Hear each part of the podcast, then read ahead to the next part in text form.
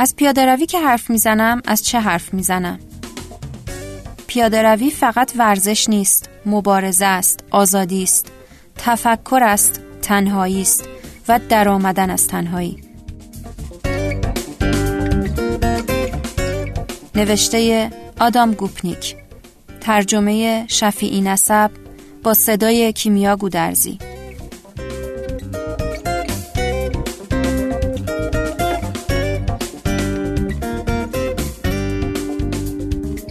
در اواخر دهه 1870 قانونی در آمریکا تصویب شد که می گفت پیاده های شش روزه ممنوع است. آن سالها پیاده روی تا سرحد مرگ بازی گلادیاتوری جدیدی بود که توده های مردم رو از هیجان جان به لب می کرد. آنها منتظر می نشستند تا ببینند قهرمانانشان بالاخره کی زمین می خورند. اما آنها تنها کسانی نبودند که در پیاده روی چیزی جادویی و لذت بخش یافته بودند. آدام گوپنیک در این یادداشت از تجربه پیچیده پیاده روی نوشته.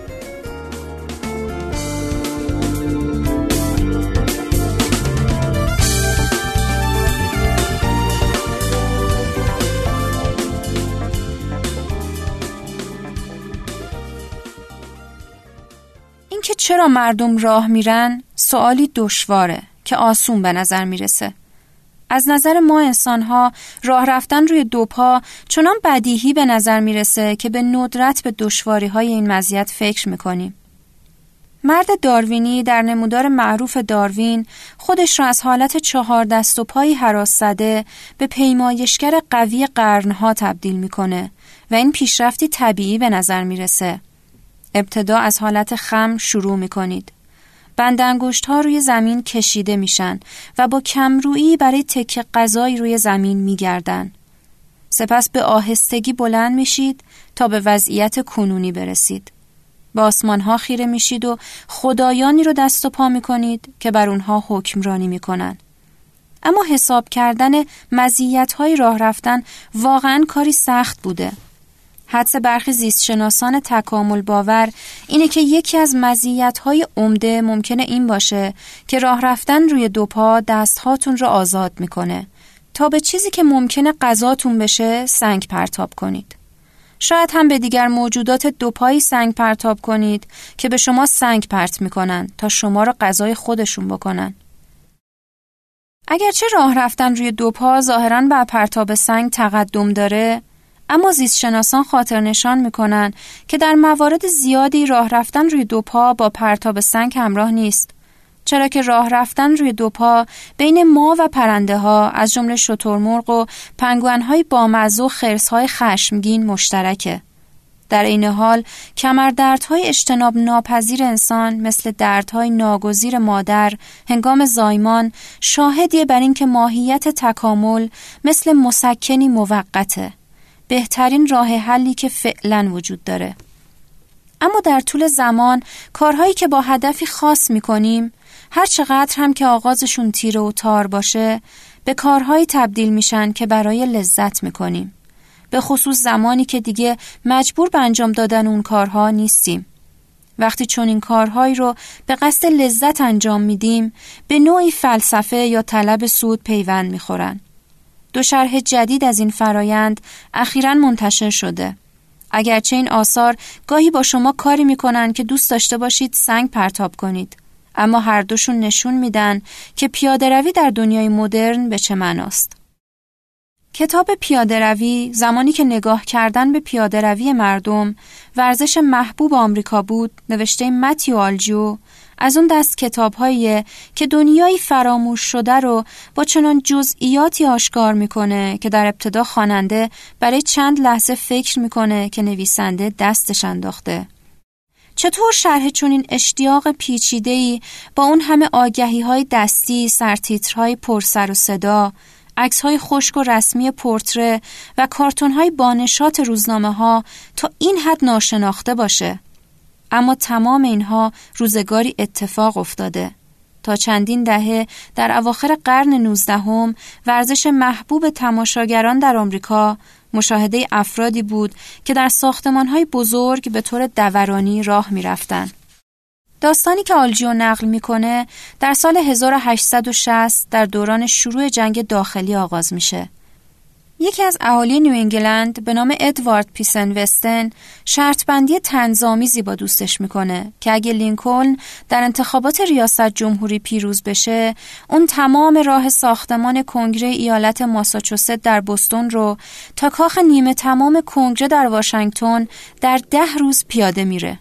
لینکلن پیروز میشه و وستن ده روز قبل از روز معارفه مسیر خودش رو آغاز می‌کنه. البته اون نتونست به موقع به مقصد برسه. اما آنطور که روزنامه ها گزارش میدن راهپیمایی و ملتی رو به وجد آورد که نیازمند تفریحات کوچیک بودن.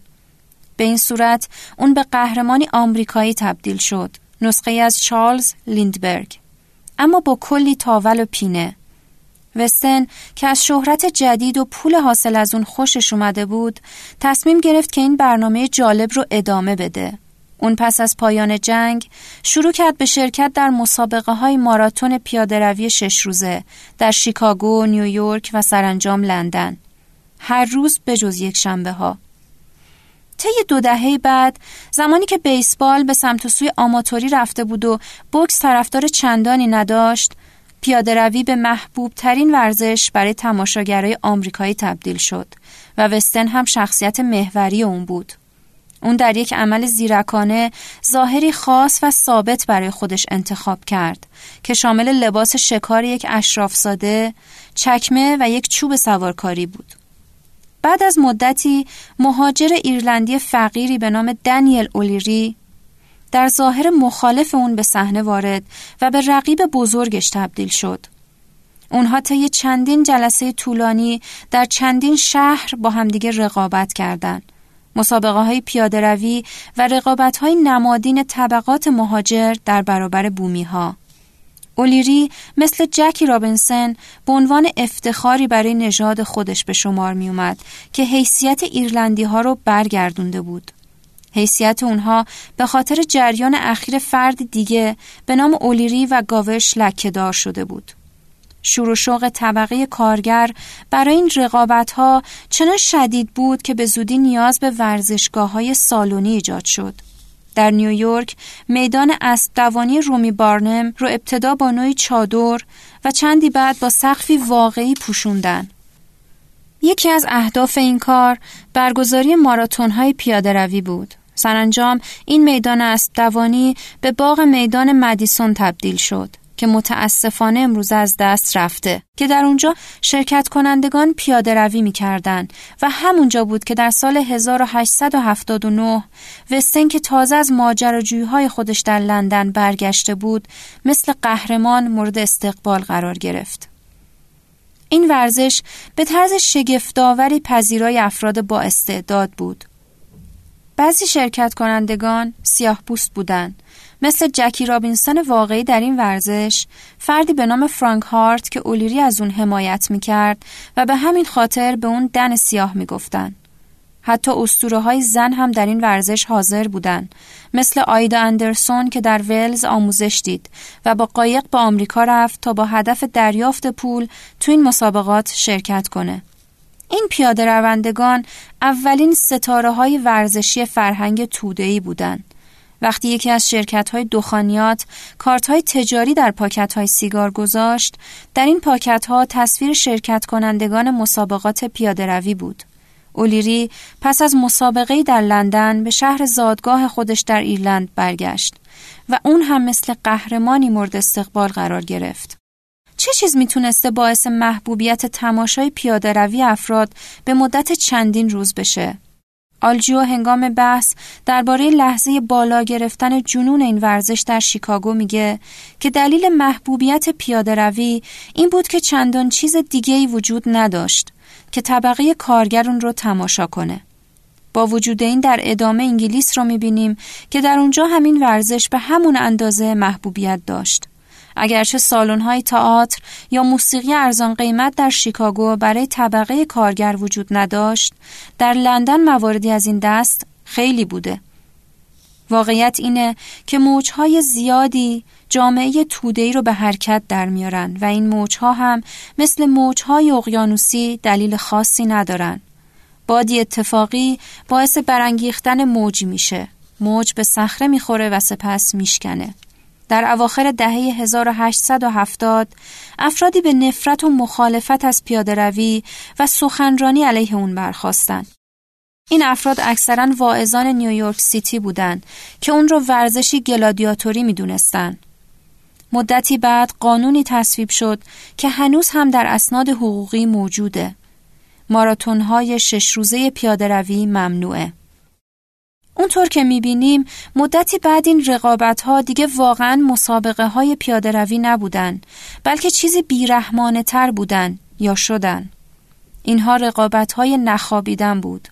توانایی خوب پیاده روی کردن که پیشتر مربوط بود به داشتن گام های عجیب و بلند وستن یا گام های سبک اولیری جای خودشون رو به توانایی بیرحمانه بیدار موندن به مدت شش روز داده بود. وستن سرانجام اعتراف کرد که هنگام مسابقه برگهای کوکا می جویده. البته او هم مثل بری باندز هر گونه تأثیر مثبت این ماده رو به کل انکار می کرد. مردم نمی اومدن تا راه رفتن شرکت کنندگان رو ببینن. مردم می‌خواستن افتادن اونها رو ببینن. مسابقه پیاده روی در دوران اوج خودش نه یکی از بازی های جذاب از عصر معصومیت بلکه برهی دیگه از علاقه انسان مدرن به نمایش استقامت انسان بود. پیشرفت تکنولوژی این نمایش رو به چیزی نامتعارف تبدیل کرده بود. چیزی هم که به اون دامن می‌زد همون کنجکاوی بود که امروزه مسابقات دربی تخریب، کتابهای زنده موندن در اورست، بدلکاری های دیوید بلین در یخ و برنامه های تلویزیونی مثل جامبه در برده و کشتیرانی مرگبار رو به وجود میاره.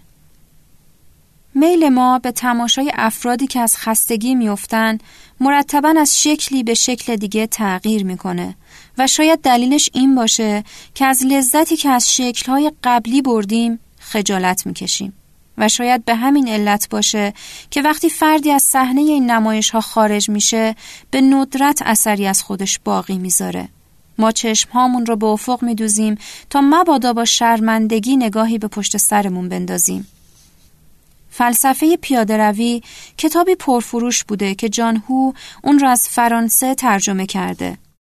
فردریک گروس نویسنده کتاب در اولین پاراگراف از کتاب خودش که فقط یک جمله است اینطور می نویسه پیاده روی ورزش نیست.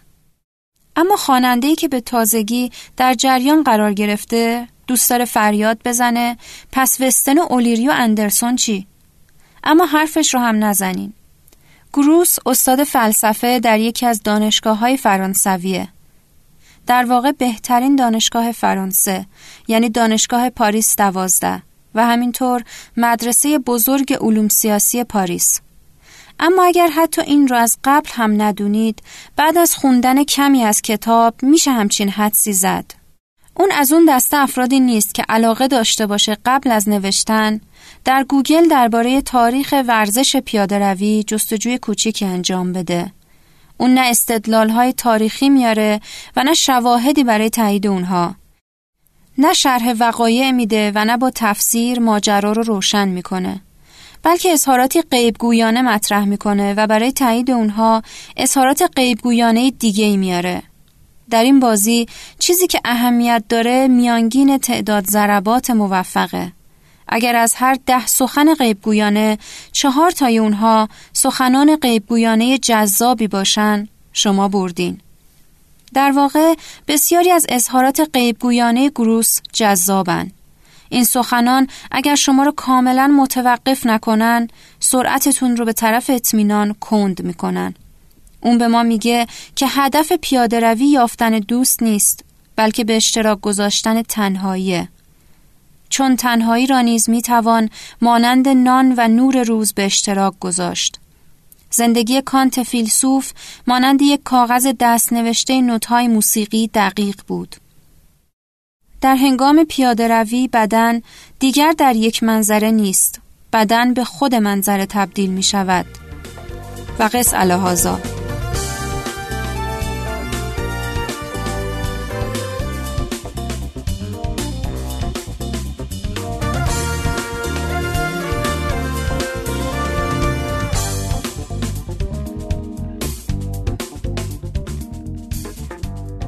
نظریه بزرگ گروس درباره پیاده روی که از تمام انتظاعات برداشت شده این است که اصولا سه نوع پیاده روی وجود داره. نوع اول و اصلی پیاده روی متفکرانه است. این کار رو برای درست کار کردن فکرتون می کنید. نوع دوم پیاده روی شکاکان است.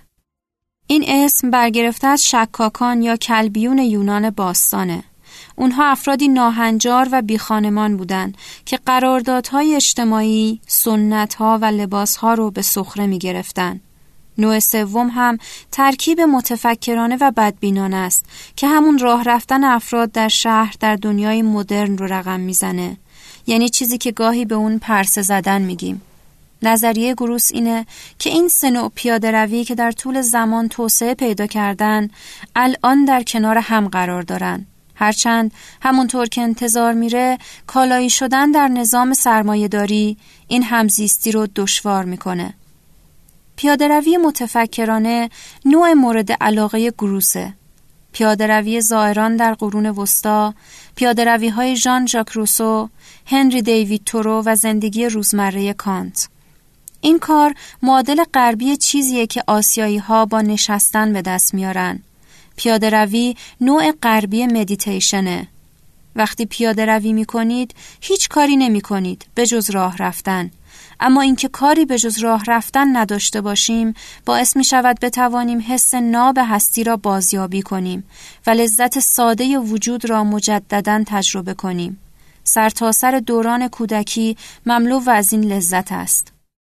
گروس خاطر نشان می‌کنه که بی دلیل نیست که یکی از مکاتب قالب فلسفی در دنیای باستان که در قرون وسطا هم احیا شد فلسفه مشاع نام داشته. رافائل نقاش در نقاشی آبرنگی بزرگ خودش از جمع فیلسوفان باستان که معمولا اون رو مدرسه آتن مینامن افلاتون و ارسطو رو سرپا و در حال حرکت نشون میده. یعنی با وجود اینکه نقاشی اونها رو در جای خودشون ثابت نگه میداره باز هم در حال راه رفتنن و به سوی فیلسوفان دیگه حرکت می‌کنن. نه اینکه در مقامی بالاتر از اونها قرار داشته باشن. حرکت و ذهن در تفکر غربی پیوند دارن. اما برعکس فیلسوفان کلبی معمولا فقط دورگردی می‌کردن. یعنی فقط در چند محله چرخ می‌زدن تا افراد دیگر رو اذیت کنن. گروس می نویسه تمام سازش ها و قراردادهای پیش پا افتاده مورد تحقیر و تمسخر قرار گرفته و به باد استهزا گرفته می شوند. پیوند فلسفه کلبیون با وضعیت فرد پیاده رو بسیار بیشتر از نوعی حس بیریشگی سطحی است. ابعاد وجودی نهفته در این گردش های بزرگ وقتی وارد شهرها می شود مثل دینامیت می شود. از این دو یعنی پیاده روندگان متفکر روستایی و پرس زنان ستیزجوی شهری تمام دیگر انواع پیاده روی به وجود میاد. پیاده روی مدرنی که ما پرس زدن به شمار میاریم یعنی پیاده روی قرن نوزدهمی بودلر و مانه که بنیامین بعدها اون رو بسیار تکریم کرد در واقع ترکیبی از فرار فرد متفکر از خداگاهی و هیاهوی درون تلاش فرد شکاک در جهت فرار از نقشهای اجتماعی. پرسه زدن بازنمودی از شکگراییه اما آراسته و مرتب و فقط گهگاهی متعهدانه.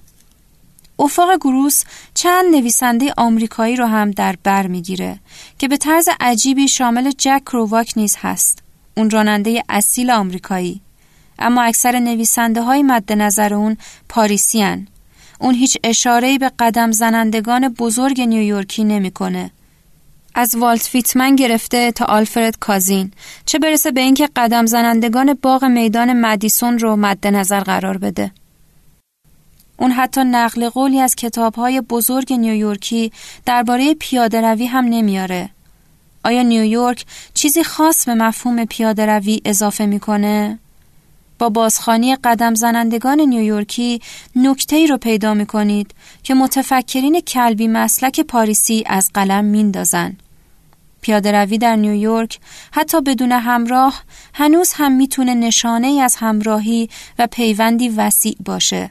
یعنی نوعی به آغوش کشیدن شادمانه خیشتنی مدنی و عظیم. نه تقلیل به خیشتنی درونی و متفکر این یعنی نوعی جهش به سوی روح جمعی آمریکایی و این کار با کفش های کتانی انجام میشه. همه چیز با والت ویتمن شروع میشه. وقتی قدم زنندگان شاعر پاریسی هم اصر اون قدم می‌زدن تا همه چیزو به باد انتقاد بگیرن و صحنه رو کالبد شکافی کنن و زیر تابش چراغهای خیابون جمجمه ای رو پیدا کنن ویتمن قدم می‌زد تا همه چیز رو در خودش جذب کنه. بفهمه چه خبره و زندگی شهری رو درست درک کنه ویتمن به ما میگه که پیاده روی در نیویورک به اون روحی غنی میده و هزار چهره جاویدان به اون میبخشه. ویتمن همیشه از میان شهر قدم می‌زنه. اون از پیاده روی های خودش میگه بروکلین با تمام تپه هایش از آن من است. و من نیز در خیابانهای جزیره منحتن راه رفتم و در آبهای اطرافش آبتنی کردم. مصرای آخر حاوی نکته‌ای درباره وضعیت آبها در اون زمانه. قدم زنی در خیابانها و رسیدن به هاتسن. اینها تفریح های ویتمنه. اون به دنبال بینشی درون ذهن خودش نیست بلکه در پی اتصاله. جمعیت منحتن با همسرایان موسیقی پرسر و صدای خود چهره ها و چشمان منحتن که تا ابد برای منند.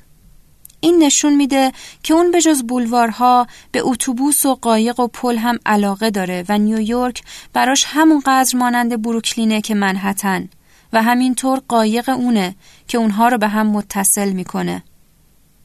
کتاب قدم زنی در شهر نوشته آلفرد کازین به شدت متأثر از ویتمنه. این کتاب همچنان بهترین اثریه که درباره پیادهروی در نیویورک نوشته شده و سرتاسر اون درباره رفتن به جاییه. کازین پیادهروی رو به عنوان استعاره از بلند پروازی و فرار به کار می‌گیره. کتاب او مطالعه درباره اینکه چطور کودکان بلند پرواز می‌تونن با پای پیاده ترقی کنن در حالی که سرزمین ها درست در آن سوی پل هستند. اون همواره در حال پیاده روی بود چون داشت از بروکلین خارج می شد و پول تاکسی نداشت. می‌تونست سوار مترو بشه. این رو ماس هارت در پرده اول درباره استفاده از مترو میگه. اما کازین پیاده روی رو ترجیح میده چون مترو یکی از چیزهای اصلیه که اون ازش فراریه. وقتی هارت از بروکلین فرار کرد تاکسی گرفت. در این راستا آثار موفق تئاتر برادوی کمک بیشتری نسبت به مقالات پارتیزان ریویو می‌کردن. ویتمن به همه جا قدم می‌زد اما کازین رو به جلو قدم بر می داشت. او با هر گام به سمت مکانی میره وقتی به سمت بروکلین برمیگرده برای اینه که ببینه چقدر راه رفته اگر کسی اهل خیال پردازی باشه میگه ارواح قدم زنندگان قدیم در باغ میدان مدیسن اون رو به حرکت در می آوردن. شاید هم به زبانی بی پرده تر بگه همون بلند پروازی و موفقیتی که برای وستن شرط بندی ساده در کافه رو به شغلی برای همه عمرش تبدیل کرد به رؤیاهای این نویسنده جوون هم سرایت می‌کنه. حتی وقتی راهی که در اون پیاده روی می‌کنید مسیر بیزی شکلیه که شما رو به خونه برمیگردونه اگه قرار نباشه جلو بزنید پیاده روی موضوعیتی نداره اما هم در اثر کازین و هم در ویتمن لحظه ای پیدا می کنیم که اونها از فرصت ناب قدم زدن در نیویورک لذت می‌برن. کازین این رو نوعی پیاده روی می‌دونه که حسی شاد اما غالبا مبهم و هیجانی فراهم می‌کنه. موقع پیاده روی در نیویورک هر قدر مسیرهای متفاوتی رو پیاده طی کنیم باز هم همواره امید داریم زندگی شهریمون که به طور منظم شبکه بندی شده رو غیر قابل پیش بینی کنیم. جایی میریم که پاهامون ما رو میکشونه. اتوبوس ها مسیرهای خاص دارن و متروها برنامه حرکت خاص. اما فرد پیاده هر جا که دلش بخواد میره برای مدتی طولانی در دهه 1980 ظاهرا هیچ کاری نمی کردم جز اینکه در شهر پیاده روی کنم. چندین تکنولوژی جدید در این راه یاور من بود. مثلا اولین دوران بزرگ از کفش های کتانی مدرن که حتی افراد دارای کف پای صاف رو هم قادر می ساخت تا روی چیزی نرم و بالش مانند قدم بردارن. بعد از اون واکمنها وارد عرصه شدن و هر گام از مسیر رو براتون مثل فیلمی از خودتون کردن. دوره اولین پرسزنی ها بین ظهور دو چیز رقم خورد. اول چراغهای گازی در خیابون که گردش 24 ساعته در شهر رو ممکن کرد و دوم اتومبیل ها که شهر رو مجددا پر سر صدا کردند. به همین ترتیب پیادهروی در دهه 80 هم بین این دو اختراع قرار گرفت. واکمن که ناگهان سر و صدای اتومبیل ها رو خونسا کرد و تلفن همراه که به جای آرامش باجه های تلفن گوش به زنگی همیشگی و دیوانوار ما رو جایگزین کرد. می‌شد همه جا پیاده روی کرد. تمام روز شنبه، تمام روز یک شنبه در محله های پایین منحتن قدم می زدم. تفاوت های معماری و اجتماعی بین تریپکا و سوهو و ایست ویلج و بسیاری از مناطق مجاور دیگه در اون زمان واضح، روشن و گویا بودن. ساختمون های چودنی که سایشون بر کارخانه های قدیمی کارتون های تخم مرغ و کاغذ میافتاد و در بین اونها پارک های کوچک سبر و دوست داشتنی و با رفتن به سمت شرق آپارتمان های نگهداری از فقرا که به تازگی نقاشان اونها رو طلب کرده بودند. یک شنبه صبح به راه می افتادم و تمام روز رو راه می رفتم. همون حس هیجان مبهم کازین به من دست می‌داد. حس نوعی رهایی بادآورده طوری که قبل از اون هیچ وقت حس نکرده بودم و بعد از اون هم هیچ وقت حس نکردم.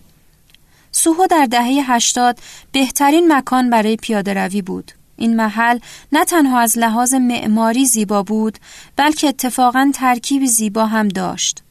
پیادهروها چراغانی بودند. گویهای شیشه‌ای که سنگ های آهنی رو تزئین می‌کردند تا نور رو به زیرزمین‌هایی بیارن که همچنان کار می‌کردند. کسب و کارهای پیشگام همونقدر شیک و از هم دور بودند که سنگها در یک باغچه ژاپنی. به اینها اضافه کنید رستورانی تک اتاقه با منویی که بیرونش نصب شده بود. محله از کسب و کارهای قدیمی، یک مغازه ساندویچی و یک اغذیه فروشی برای تمام محله.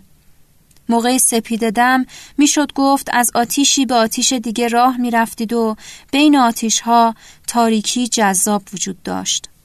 برگردیم به سوهو. خیابانها شلوغ و پیادهروهای شیشه اکثرا آسفالت هستند. فضای کمی برای پیاده روی بین خریداران وجود داره. پیاده روی برای لذت در شهرها یک دل مشغولی برای جوانانه. فقط تعداد بسیار انگشت شماری از افراد مسن سرزنده در شهرها پیاده روی طولانی می‌کنن.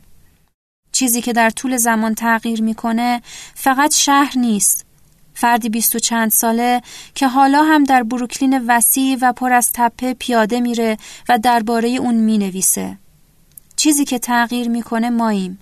ما بیرون خونه قدم می‌زنیم تا تجربهمون رو از شهر غیر قابل پیش بینی کنیم.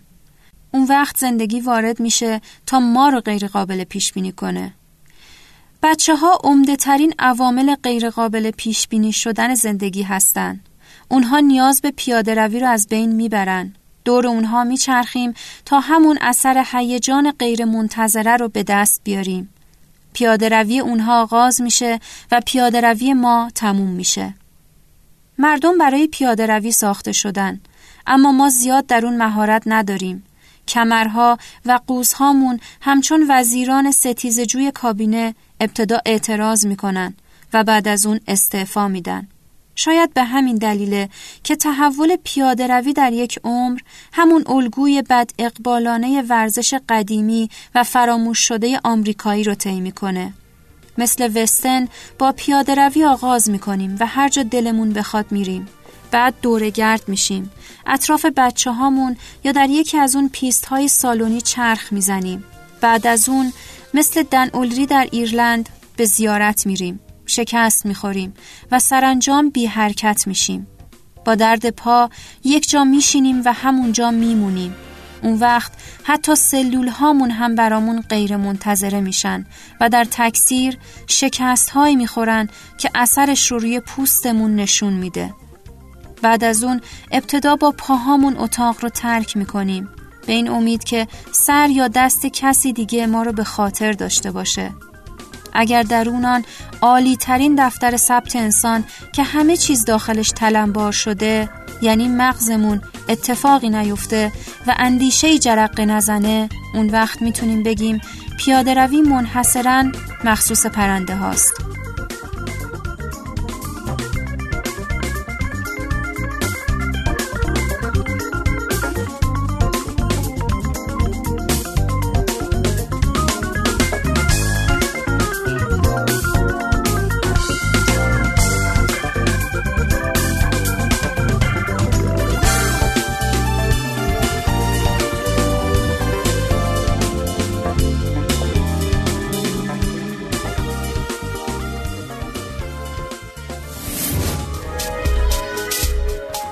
استفاده از شنوتو صدای شما در سراسر دنیا شنیده میشه پس منتظر چی هستی؟